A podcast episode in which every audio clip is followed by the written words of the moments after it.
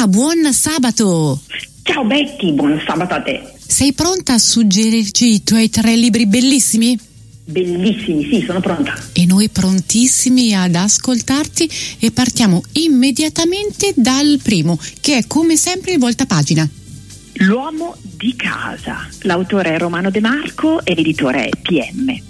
Allora, sono sette, sono solo dei bambini e in comune hanno il fatto purtroppo di essere spariti. Sono spariti da Richmond, quindi siamo in America. Nessuno riesce a svelare il mistero di questi rapimenti, né soprattutto chi si celi dietro Lilith, questa donna sospettata di aver preso e poi ahimè anche ucciso i piccoli, tutti tranne uno. E poi eh, Lilith è svanita, anche lei, da questa casa degli orrori in cui aveva segregato le sue piccole vittime. Ma questa vecchia storia terribile, accaduta nel 1979, perché mai dovrebbe centrare con Sandra Morrison che è la protagonista di questa storia. Lei è, ha una famiglia normale, lei è una donna normale, una donna come tante. Tutto vero finché un giorno ahimè non trovano il cadavere di Alan, Alan è suo marito, e viene ritrovato in un parcheggio tra l'altro con i calzoni calati, quindi si pensa a una rapina, dopo un incontro con una prostituta, insomma il peggio possibile per una moglie. Ed ecco che la vita perfetta di Sandra svanisce in un istante. Chi era l'uomo che ha sposato? E soprattutto perché cosa è successo. Mentre tenta di mettere insieme, di tenere insieme i pezzi della sua vita e soprattutto contenere il dolore e la rabbia di sua figlia, che è soltanto un adolescente, tutto precipita ancora di più perché eh, scopre un giorno che suo marito stava facendo in gran segreto indagini su un vecchio caso, quello di una donna che aveva sottratto e ucciso i bambini. Ecco, proprio la lite di Richmond. Quindi perché? Altra domanda. Insomma, se vi piacciono i thriller e se credete di essere più bravi dello scrittore a scoprire chi sia il vero colpevole, fatevi sfidare da Romano De Marco e vediamo se sarete davvero così bravi a capire il perché. Hai capito, l'autore è proprio lui, Romano De Marco, edito PM e il titolo è L'uomo di casa. E ora passiamo al secondo libro, quello tutto da gustare, che è? La cura, l'autore è Davis Bellucci e l'editore è Ivy Editrice. Cosa pensereste se tornando a casa fosse completamente vuota? tutto svanito, non solo tutto svanito ma anche scomparsa la vostra fidanzata. A Ivan succede proprio questo, una vita annientata, come se non fosse mai esistita. E diciamolo, la sua vita non è che vada granché, perché è un, è un ragazzo, però è ammalato, molto ammalato, e nonostante parole vaghe, medici che paiono un po' strambi peraltro e gli propongono cure e cure, le sue speranze di cavarsela si assottigliano giorno dopo giorno. E adesso Alice se n'è andata e davvero tutto sembra perduto.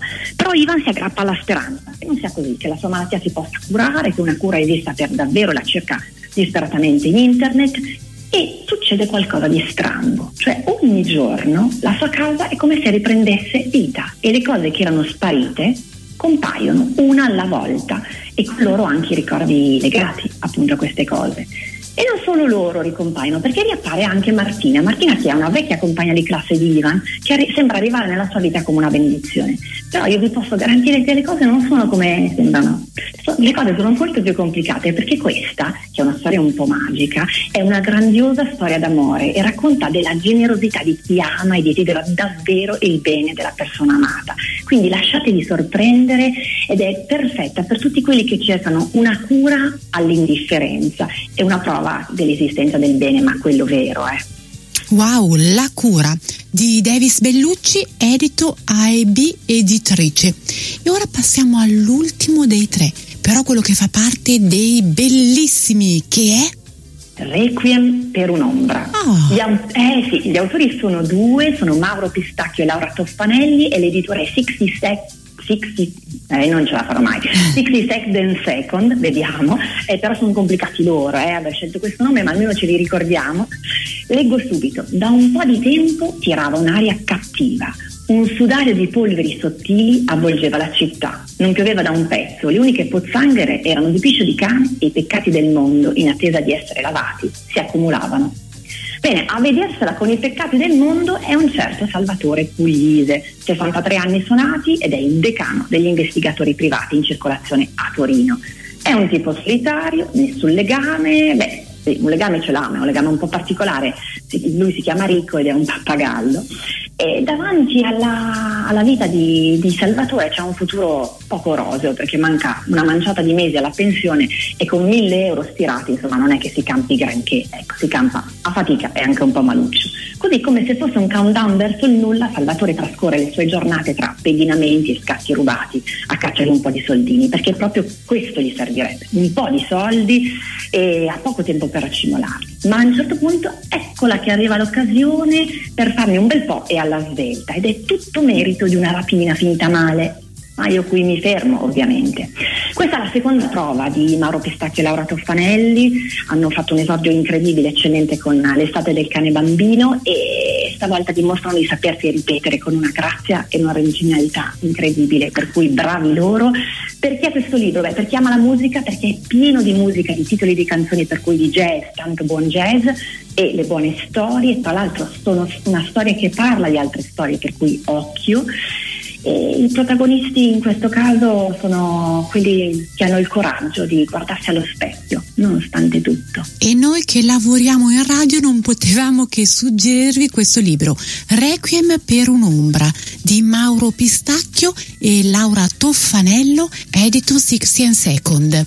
Ma se vi siete dimenticati qualche titolo, un autore, qualche casa editrice, andate pure sul blog di Chiara bookblister.com oppure sul nostro sito www.105.net. E ora e ora manca solo una cosa. Eh certo, la citazione. Eh già, eh già.